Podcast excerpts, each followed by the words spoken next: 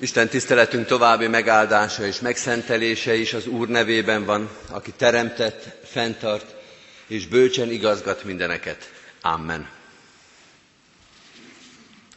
Kedves testvérek, hallgassuk meg Isten igéjét, ahogy szól hozzánk, Mózes 4. könyve 9. részének 15-26. verséig tartó ige szakaszából. Isten igéjét alázatos szívvel, figyelemmel hallgassuk. Isten igéje így szól. Amikor a hajlékot felállították, felhőt akarta be a hajlékot, a bizonyság sáfrát. Estétől reggelig pedig tűz alakjában volt a hajlék fölött. Így volt ez mindig. Felhőt akarta be, éjjel pedig az, ami tűznek látszott. Valahányszor felszállt a felhő a sátorról, elindultak Izrael fiai. Ott ütöttek tábort Izrael fiai, ahol a felhő megállapodott. Az Úr parancsa szerint indultak el Izrael fiai, és az Úr parancsa szerint ütöttek tábort. Mindaddig a táborban maradtak, amíg a felhő a hajlékon nyugodott. Ha a felhő hosszabb ideig maradt a hajlék fölött, megtartották Izrael fiai az Úr rendelkezését, és nem indultak el. Megtörtént, hogy a felhő csak néhány napig volt a hajlék fölött. Akkor is az Úr parancsa szerint maradtak a táborban, és az Úr parancsa szerint indultak el. Megtörtént, hogy a felhő csak estétől reggelig volt ott, és reggel már fölszállt a felhő. Akkor ők is elindultak. Amik akár nappal, akár éjjel szállt fel a felhő, elindultak. Ha két napig, egy hónapig, vagy még hosszabb ideig nyugodott a felhő a hajlék fölött, a táborban maradtak Izrael fiai, és nem indultak el. De ha felszállt, elindultak. Az úr parancsa szerint maradtak a táborban, és az úr parancsa szerint indultak el. Megtartották az Úr rendelkezését, az Úr Mózesnek adott parancsa szerint. Isten szent lelke tegye áldássá szívünkben az igét, és adja, hogy annak ne csak hallgatói, hanem befogadói és megtartói is lehessünk. Hajtsuk meg a fejünket imádságra. Urunk, köszönjük, hogy a Te akaratod és parancsod itt van ebben a világban, és megismerhetjük azt de kérünk is téged alázattal és teljes szívvel, segíts megismerni a te akaratodat. Mert annyi akarat és annyi tanítás van ebben a világban, és a mi életünkben, a mi fejünkben is. Nehéz tisztán látni ebben, és néha talán nem is akarunk eléggé. Tisztítsd meg a szívünket és az agyunkat, hogy értsük, szeressük és ismerjük a Te akaratodat, hogy tudjunk engedelmeskedni, hogy tudjunk rád figyelni. Bocsáss meg, amikor még a vágy sem volt meg bennünk, hogy téged kövessünk. Bocsáss meg azokat a pillanatokat és döntéseket, amikor nem is kerestük a te akaratodat, hanem vagy sodródtunk, vagy pedig a saját bölcsességünket keresve, azt igazolva próbáltunk döntéseket hozni. Tégy minket mindig alázatossá, hogy akaratod és igét szerint járhassunk. Tisztíts meg az életünket mindattól, ami nem szerinted való, ami méltatlan volt, amit nélkület tettünk, amit nélkület határoztunk el, vagy éppen amiatt maradt el, mert nélküled jártuk az utunkat. Tisztíts meg az életünket, és szabadíts fel minket az engedelmességre, a Krisztus követésre. Ehhez kérjük a te lelkedet, mert belátjuk, és sokszor fájdalmasan tapasztaltuk, hogy önerőből, saját erőnkből, saját szeretetünkből vagy bölcsességünkből nem sikerült megtenni azt sem, amit pedig megértettünk már. Add a te lelkedet, Urunk, hogy engedelmes szolgáid lehessünk, hogy hirdethessük a te örömüzenetedet, evangéliumodat, a te akaratodat ebben a világban, Jézusért, ami Urunkért. Amen. Kedves testvérek, készüljünk az ige hirdetésre a 161. dicséretünkkel, énekeljük annak az első verszakát, Sies keresztény lelki jót hallani.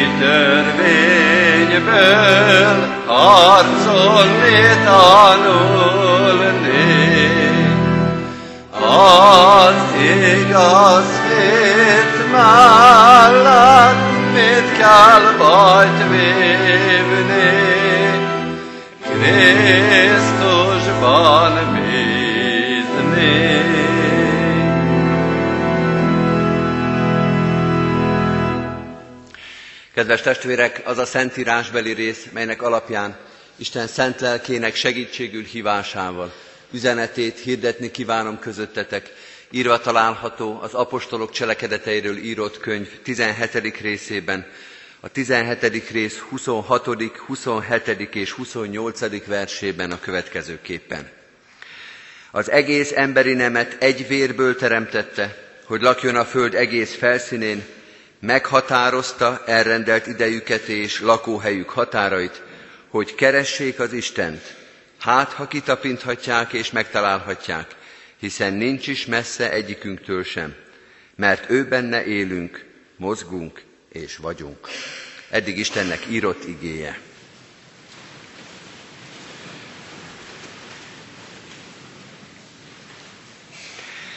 Kedves testvérek, ünneplő gyülekezet, ha Isten engedi és élünk, és erőt ad hozzá, akkor a most következő három vasárnapon, a kilenc órás Isten tiszteleteken három olyan igehirdetés hangzik majd el, amely a menekültekről és erről az új népvándorlásról szól, amely most körülvesz bennünket. Menekültek, bevándorlók, népvándorlás. Olyan társadalmi kérdés ez, amely az elmúlt évtizedekben páratlan módon, vagy hát ha nem is páratlan módon, de nagyon ritka módon az egész magyar társadalmat, sőt az egész európai társadalmat nagyon mélyen érinti. Elég nagy a zavarodottság és a tanástalanság, egyesekben a rémület ezzel a kérdéssel kapcsolatban. Olyan összetett kérdés ez, amit tulajdonképpen egy egész konferenciának kell, és bizonyára tárgyalja is sok-sok konferencia és sok-sok előadás és gondolkodás, mert nagyon összetett és nagyon sok területet érint. Ha mi szerveznénk erről egy konferenciát, biztosan meghívnánk arra egy biológust, egy olyan embert, aki az egész élő világot egyben látja, és azt mondaná, hogy lássuk meg, hogy az élőlények azok mind végzik ezt a két fontos feladatot, területet őriznek, és területet váltanak. Helyváltoztató az élőlény, a növények is, de hát az állatok azok meg főleg. Mindenki ismeri ezt. Állatok területet védenek, véres harcok árán a saját teritoriumukat, másszor pedig vándorolnak, egész földrészeket vándorolnak keresztül. Ez az igeindetés sorozat az emberek migrációjáról fog szólni, de most illusztrációképpen hadd hozzak két állati migrációt, ami ugyanúgy érint minket, és ugyanolyan meglepő. Az egyik az, hogy a barna medve, az európai medve kis túlzással, de visszatelepült Magyarországra. Nógrád északi felén három vagy négy példány egész évben jelen van, és azt mondhatjuk, hogy ez a kicsi, fegyeit, hegyeitől megfosztott ország újra büszkélkedhet ezzel a nagy vaddal. Nem tudom, hogy az ott élők mennyire büszkék erre, de minden esetre azt láthatjuk, hogy ez az állat visszatelepült hozzánk. Sokkal markánsabb az aranysakának a migrációja, amely délfelől közelít, a mi területeinket, ahol mi élünk, ezt is érinti, a nádi farkas, vagy régi magyar nevén a toportján, ami szintén eltűnt Magyarországról az elmúlt évszázadokban, de most újra a Balkán felül jön, és bizony elég nagy kárt tesz a vadállományban és a házi állatokban is. Tehát az állatok azok minden probléma nélkül változtatják a területeiket, akár rendszeresen, mint a vándormadarak, akár pedig növelik vagy változtatják a belakott területüket. De bizonyára eljönne a konferenciánkra egy történész is, aki meg azt mondaná el, hogy az lehet, hogy minket most meglep, ami Európában van, ez a nagy migráció Afrika felől, vagy a közel-kelet, vagy a közép-kelet felől, de a történelem az a migrációknak a nagy története, és hogy az emberi társadalmakra is ugyanaz vonatkozik, amit az előbb az állatokról elmondtunk, vagy a növényekről is, hogy területet tartanak és őriznek, ezek az államok mondjuk, és területeket változtatnak és migrálnak, és vándorolnak, és hogy ilyen vándorlásból, aminek most mi a szeme tanúi vagyunk, az elmúlt 300 évben volt legalább 80 vagy 100. Semmi újdonság nincs történet szempontból abban, aminek mi most a szemtanúi vagyunk. A mi számunkra meglepő, mert olyan területen élünk, ahol ilyen látványos migráció viszonylag régen volt, de itt is volt, és a Föld összes területén ez uralkodó jelenség. Biztos érdekes lenne egy gazdasági szakembernek az előadása, aki arról beszélne, hogy milyen gazdasági tényezők váltják ki ezeket a nagy népvándorlásokat, mi kell annak, a, mi kell ahhoz, hogy bekövetkezzen, ahhoz, hogy ezek az emberek elinduljanak a szülőföldjükről, illetve hogy milyen hatása van a migrációnak, részben a kibocsátó országok számára, a kibocsátó területeknek a gazdasága hogy változik attól, hogy elhagyják azt a területet az emberek, és hogyan változik azoknak a területeknek a gazdasága, amelyek befogadják, vagy legalábbis amelyek érintettek a migrációban. Biztos érdekes lenne a szociológus véleménye, aki meg talán arról beszélne, hogy melyek azok a társadalmi rétegek, amelyek könnyen mozognak, gyakorlatilag folyamatosan, történelmi nagy változásoktól függetlenül állandóan mozgásban vannak, és melyek azok a társadalmi rétegek, amelyek már csak a legnagyobb vészben, a legnagyobb veszedelemben és nyomorban indulnak útra, a leg, ö, leghűségesebbek, vagy a leginkább röghöz kötöttek, a leginkább stabil rétegek egy társadalomba, mert így is meg lehet különböztetni őket. Kedves barátaim, azért sorolom föl ezeket a szakterületeket, és biztos még sokat lehetne sorolni, mert azt szeretném megmutatni, hogy ezek mind-mind indokolt megközelítései az emberi vándorlásoknak. De mi nem erről fogunk beszélni. A szószék az nem történelmi, nem biológiai, nem gazdasági, nem szociológiai előadásnak a helyszíne, az tulajdonképpen kis túlzással azt lehet mondani, hogy ez egy teológiai előadás. Isten igényének a szempontjából vizsgálunk meg dolgokat, például ezt a vándorlást, az Isten igényéhez mérjük hozzá az életünknek ezt a különleges eseményét. Föltehetjük a kérdést, hogy érdekes-e ez valaki számára. Érvényes-e az a migráció kérdésében, amit az Isten igéje mond?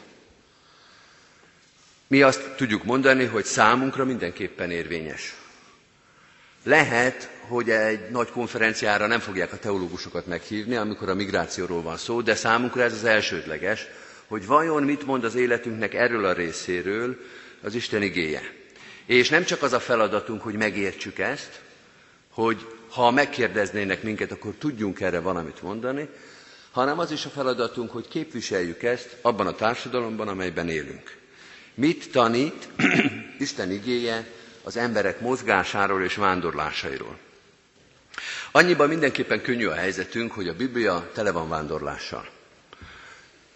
Ez visszautalás egy kicsit a történészi előadásra, hogy az akkor is, mint mindenkor, tele volt vándorlással, tehát a Szentírásnak akár az Ó, akár az Új Szövetségében jó példákat találunk arra, amit migrációnak nevezünk. Nemrég olvastuk, illetve még most is olvassuk Ábrahám és az ősatyák történetét, ami gyakorlatilag csak migrálásból csak vándorlásból áll, alig-alig vannak letelepedett korszakok.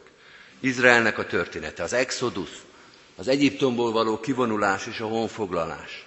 A számunkra egy szent történet, de történészi szempontból az egy ugyanolyan népvándorlás, vagy ahhoz hasonlít, aminek most éppen a tanúi vagyunk. A babiloni fogság, ami egy kényszermigráció, de hát ezt is tudta a 20. század, gondoljunk a zsidókra, Gondoljunk a magyarországi németekre, a szlovák-magyar népesség cserére, a kényszermigráció, a kitelepítés, az ott van benne a Szentírásban is. De az új szövetség is a gyülekezetek népe, a hittérítőknek az útjai, és hát maga a megváltó Jézus Krisztus, aki a Bertlehemi gyilkosságok elől Egyiptomba kénytelen menekülni a családjával, vagy hát a családja viszi őt, és utána onnan tér vissza, azt mondhatnánk, hogy ami megváltunk, az egy politikai menekült volt Egyiptomban, és aztán egy idő után hazatérhetett a saját szülőföldjére. Tehát példát és tanítást a Szentírásban könnyen fogunk találni. És mielőtt még rátérnénk a tartalmi kifejtésre, még egy dolgot szeretnék mondani. Kétféleképpen is aktuális ez az ige számunkra. Részint ez a nagy európai, vagy Afrika és Ázsia felől érkező menekült hullám, ez az egyik aktualitása, Részben, hogy mi is, magyarok is kibocsátó nép vagyunk, sok magyar állampolgár, magyar nemzetiségű testvérünk Európában vagy máshol éli az életét, tehát amikor népvándorlásra gondolunk, egyszerre mind a két irányra gondolhatunk, és mind a két társaságról és közösségről gondolkodhatunk. Az első kérdés, amelyet a felolvasott igénk megvilágít, az így hangzik, mi határozza meg azt, hogy hol élünk ebben a világban. Mi dönti el, mi határozza meg azt, hogy hol éljük az életünket ebben a világban? Csak a külső körülmények? Béke van, vagy háború? Jólét, vagy nyomorúság? Vagy van valamilyen belső vagy felső parancs is? Az ige, amelyet olvasunk, egyértelműen fogalmaz, és számunkra, keresztényeknek nem is lesz nagyon meglepő, azt mondja, azt, hogy egy nép hol él, azt végső soron az Isten akarata és az Isten elrendelt szántéka dönti el.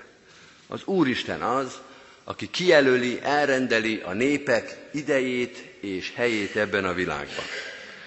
Tehát nem csak az a kérdés, hogy hol van a béke, és hol van a jólét, és hol van a nagyobb kenyér, és hol van a megérhetés, és hol lehet kibontakozni, és hol van társadalmi nyugalom. Ez is kérdés.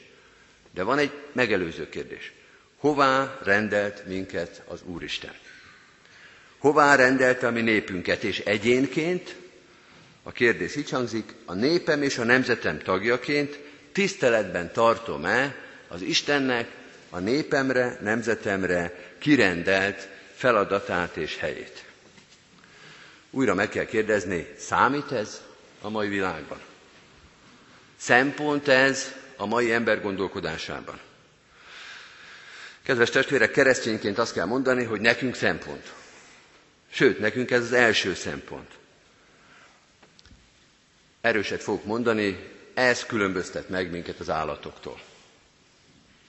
Az, hogy az állatok migrálnak, ide-oda vándorolnak, az nem etikai kérdés. Ha elfogy a legelő, ha nincs ivóvíz, ha a traktorok zavarják az életeket, akkor odébb mennek. És ez számukra nem etikai kérdés. És mi sem sértődünk meg rajta. Elfogadjuk. Az embernél másképpen megy. Ezek is kérdések, a nyugalom, a megélhetés, de van egy etikai kérdés is, hogy mi az Istentől kapott feladatunk, mi az Istentől rendelt helyünk. Ez etikai kérdés, sőt kifejezetten keresztény etikai kérdés, hűség és engedelmesség kérdése az ember részéről. Hűséges és engedelmese az Istennek ilyen irányú parancsára szemben. Ott kell állni, és ott kell maradni, ahova az Isten állított bennünket. Csak hogy. Csak hogy, kedves testvérek, éppen most olvastuk Ábrahám történetét, aki azért hagyta el a hazáját, mert az Isten ezt mondta neki. Tehát azért nem ennyire egyszerű a dolog. Pont arról van szó, hogy Ábrahám leélte az egész életét a szülővárosában, Háránban, és egyszer csak az Úristen azt kéri tőle, hogy most indulj el, legyél migráns, legyél vándorló. Vagyis föltehetjük a kérdést, hogy hűtlen volt-e Ábrahám, amikor elhagyta a szülőföldjét, vagy pont akkor lett volna-e hűtlen és engedetlen, ha a szülőföldjén marad. Az első pont, az első igényedetés pont arról szólt, hogy az Isten igéje hűségre és maradásra késztet minket. Itt élned, s halnod kell. Ez is igaz, de van egy másik igazság, azt is mondhatnánk, hogy ennek az ellentéte, hogy ez egy bonyolultabb kérdés, és van, amikor az Isten akarata az, amely elindítja az embert. Az Isten akarata egyszer azt mondja, hogy maradj, és ugyanez az Isten lehet, hogy ugyanennek az embernek, vagy egy másik embernek, másik közösségnek azt mondja, hogy kelj fel, vedd a te családodat, és mindened, amit van, és indulj el. És ugyanaz az Isten mondja. Azért választottam a lekcióba azt az igét, azt a híres igét, amelyet hallottunk, a füst és tűzoszlopnak a történetét, mert ugyanannak a népnek az életében ezt mutatja meg, ugyanaz a nép egyszer azt látja, hogy indulni kell, egyszer meg azt látja, hogy maradni kell. És a hosszú és részletes leírásban az látszik, hogy az engedelmesség mind a két helyzetben áll és működik. Ha csak egy napig kell maradni, az alig maradás. Akkor csak egy napig maradnak, de hogyha elindul a tűzoszlop, akkor indulni kell. Van úgy, hogy az ember maradni akar, és azt látja, hogy a tűzoszlop, az Istennek az akarata indítja őt. És nem lehet maradni, pedig talán a szívünk teljességéből azt szeretnénk, és menni kell. És van, amikor megfordítva van, mindenki megy, hát, hogy örömmel vagy menekülve, az most részletkérdés, mindenki halad, és mi azt látjuk, hogy a füstoszlop vagy a tűzoszlop áll, és nekünk maradni kell. Akár indulni, akár maradni, az Isten jele, az Isten akarata, az Isten ilyen jól látható jelzése az, amelyik indítja az Isten népét. És ugyanaz az Isten mondhat különböző helyzetekben egymásnak ellentétes dolgot, és akkor ellentétes dologban, egymásnak ellentétes dologban kell engedelmesnek lennünk. Tehát azt mondja Isten igéje, hogy nem egy konkrét cselekvést kell megjegyezni, hogy a keresztény ember mindig marad, hanem azt kell megjegyezni, hogy az Isten akarata fogja nekünk megmondani, hogy a következő lépés az a szó szoros értelemben lépés, vagy pedig éppen a maradás. Van, amikor maradni kell, van, amikor indulni kell. Van, amikor kapaszkodni kell, de nem a földbe, és nem a vonat vagy a repülőjegybe, hanem az Istenben kell kapaszkodni. És amikor ő indít, akkor indulni. Amikor ő tart maradni, maradásra, akkor maradni kell. Jelez az Isten, én szerintem ez a kép még arra is alkalmas, ezt kicsit félve mondom, de mondom, azt mutassa meg, hogy az Isten olyan jeleket tud választani, amit nem lehet fél eltéveszteni. A tűzoszlop és a füstoszlop az csak annak a számára nem látható, aki nem akarja látni. Aki le akarja tagadni, aki becsukja a szemét. Az Istennek van hatalma arra, hogy ilyen fontos kérdésekbe egyértelmű jelzést adjon. A kérdés az, hogy figyelünk-e rá. Azt gondoljuk-e, hogy az a tűzoszlop, vagy füstoszlop, ami előttünk van, az ránk vonatkozik. Vagy pedig mással magyarázzuk, mert egy tüzet vagy füstöt bármivel meg lehet magyarázni. Lehet azt mondani, hogy nem az Isten jelzése, és nem nekünk szól. De ha magunkra vesszük, akkor érteni fogjuk. Akkor tudni fogjuk, hogy az Úristen ezt most nekünk mondta. Indulni, vagy egy másik esetben maradni. Hát kedves testvérek, ha most itt lennének a menekültek, akkor biztos azt mondják, hogy könnyű ezt mondani. Könnyű erről ilyen egyértelműen beszélni. Amire én azt mondom, hogy egyrészt nem annyira könnyű, ezeket a nehéz igazságokat nem olyan könnyű kimondani, de tudom, hogy még nehezebb megtenni. Hogy nagyon nehéz dologról szól itt az Isten igéje. Valóban nehéz megtenni, és itt egy alapkérdéshez értünk, egy alapkérdéshez érünk, alapkérdés a keresztény ember számára, de nem bonyolult kérdés. Így hangzik, ki ad erőt nekünk ahhoz, hogy az Isten akaratát cselekedjük? Ki ad erőt a keresztény embernek az engedelmességre? És erre az alapkérdésre a válasz az, hogy Isten akaratát csak Isten segítségével tudjuk cselekedni. Egyébként minden területen nem kell ilyen nagy történelmi témát fölvedni, a magánéletünkben, a párkapcsolatunkban, a hivatásunkban, a szolgálatunkban, bármilyen életterületen igaz az, hogy Isten akaratát Isten segítsége nélkül senki sem tudja cselekedni. Sem az, aki helyben marad, sem az, aki elindul. Egyedül nem megy.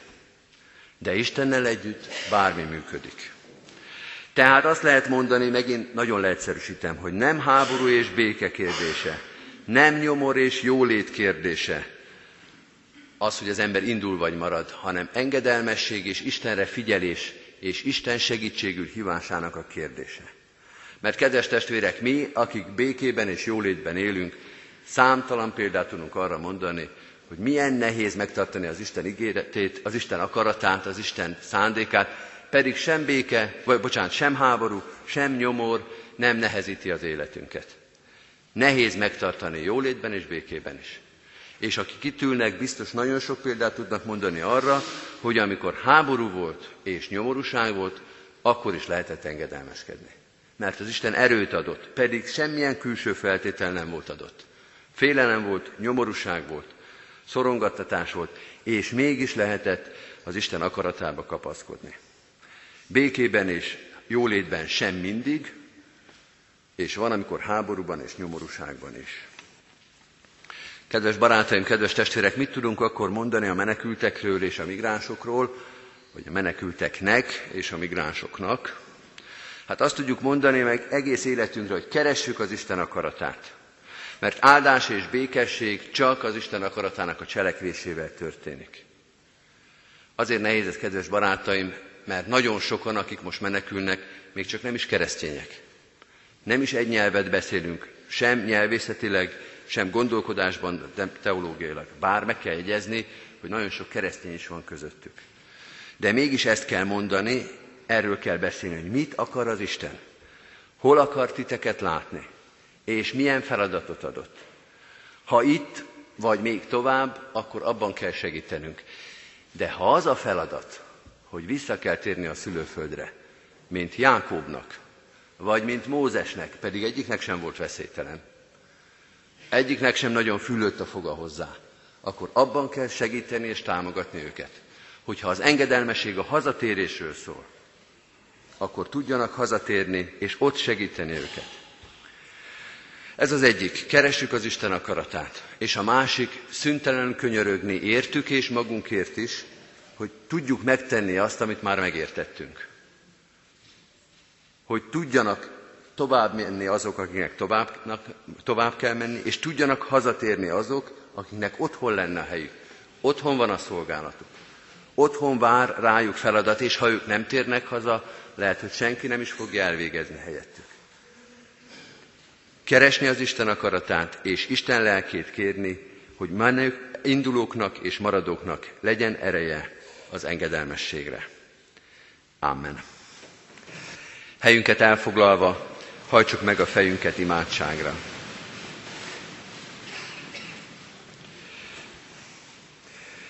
Könyörülő Istenünk, Te, aki a történelemnek ura vagy, lásd meg a mi kicsiny kis életünket ebben a nagy, viharos emberi történelemben.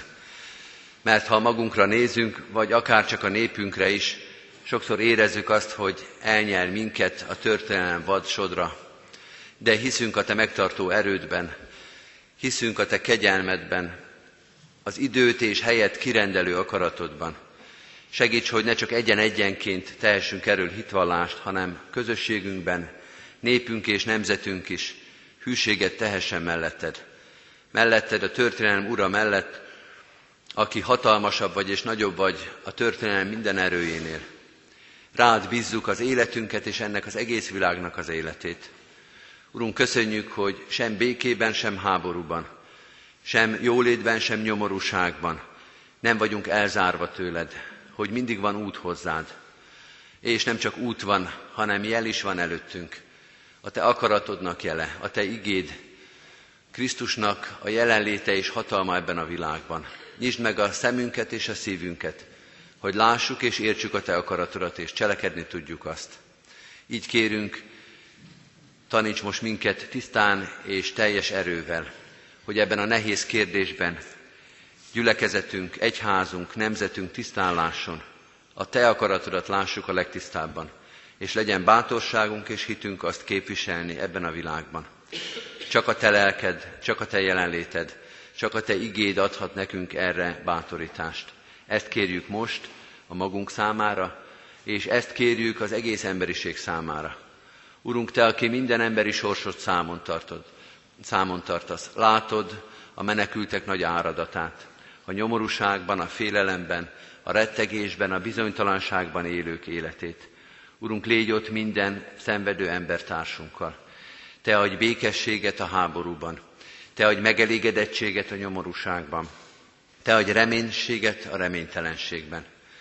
Urunk, akinek gondviselő szeretetét mi személyesen is és népünkben, nemzetünkben is sokszor megtapasztaltunk. Azt kérjük, gondviselő kegyelmed és szereteted legyen a te ember gyermekeiddel, hogy mindenki megőrizhesse az életét, a szeretetét, a fele barátaihoz való jó viszonyát, de ez csak a te erődből és a te segítségeddel történhet. Áldást, világos üzenetet, gondviselő kegyelmedet és szeretetedet kérjük. Segíts nekünk, hogy mi is segíthessünk egymáson. Így könyörgünk most a menekültekért, a nagy áradatért, és könyörgünk azokért a szétszórtságban élő testvéreinkért is, akik nem az életüket mentették, de más dolgok sodorták őket szerte a világba. Hisszük, Urunk, hogy a Te segítséged és kegyelmed ott van velük. Imádkozunk azokért is, akiket Te indítottál, akiknek Te adtál új életet, új hivatást, új lehetőséget. Tudjuk, Urunk, hogy közöttünk a távolság nagy lehet, de a Te gondviselő szereteted és kegyelmed összefog minket. Ad, hogy megőrizhessük a testvéri szeretetet, a barátságot, az együttlétet, a közösséget velük is. Urunk, Te, aki mindenhol otthon vagy ebben a világban, minden emberi szívhez megtalálod az utat. Segíts nekünk, hogy mi is így tudjunk egymás felé fordulni. Azok is, akik idegenek voltak egymás számára, és azok is, akik évszázadok óta egymás mellett élnek. Te adj békességet, egymásra való odafigyelést, egymás megbecsülését, tiszteletét, szeretetét.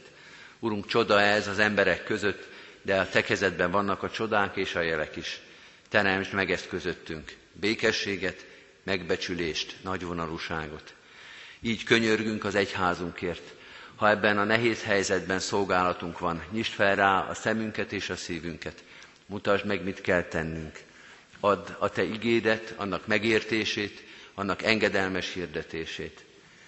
Imádkozunk a városunkért, társadalmunkért, a magyar népért, itt és a határokon túl.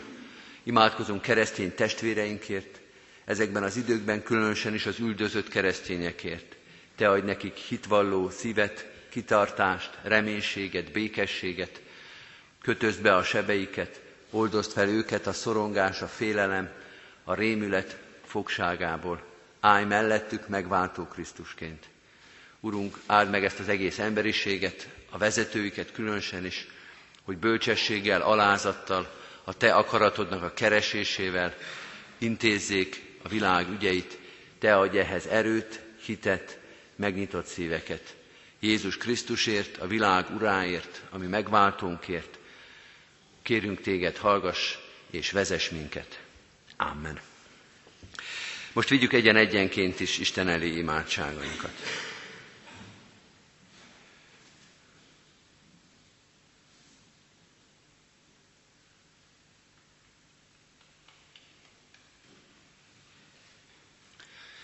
Amen.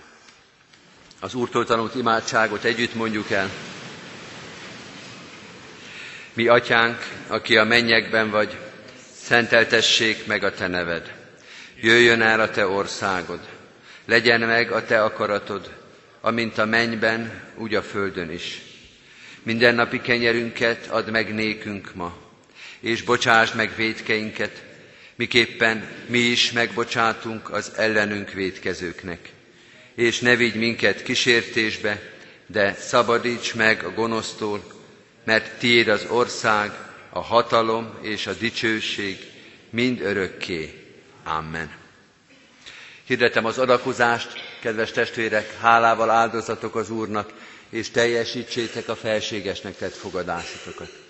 Mindezek után Istennek népe áldjon meg tégedet az Úr, és őrizzen meg tégedet.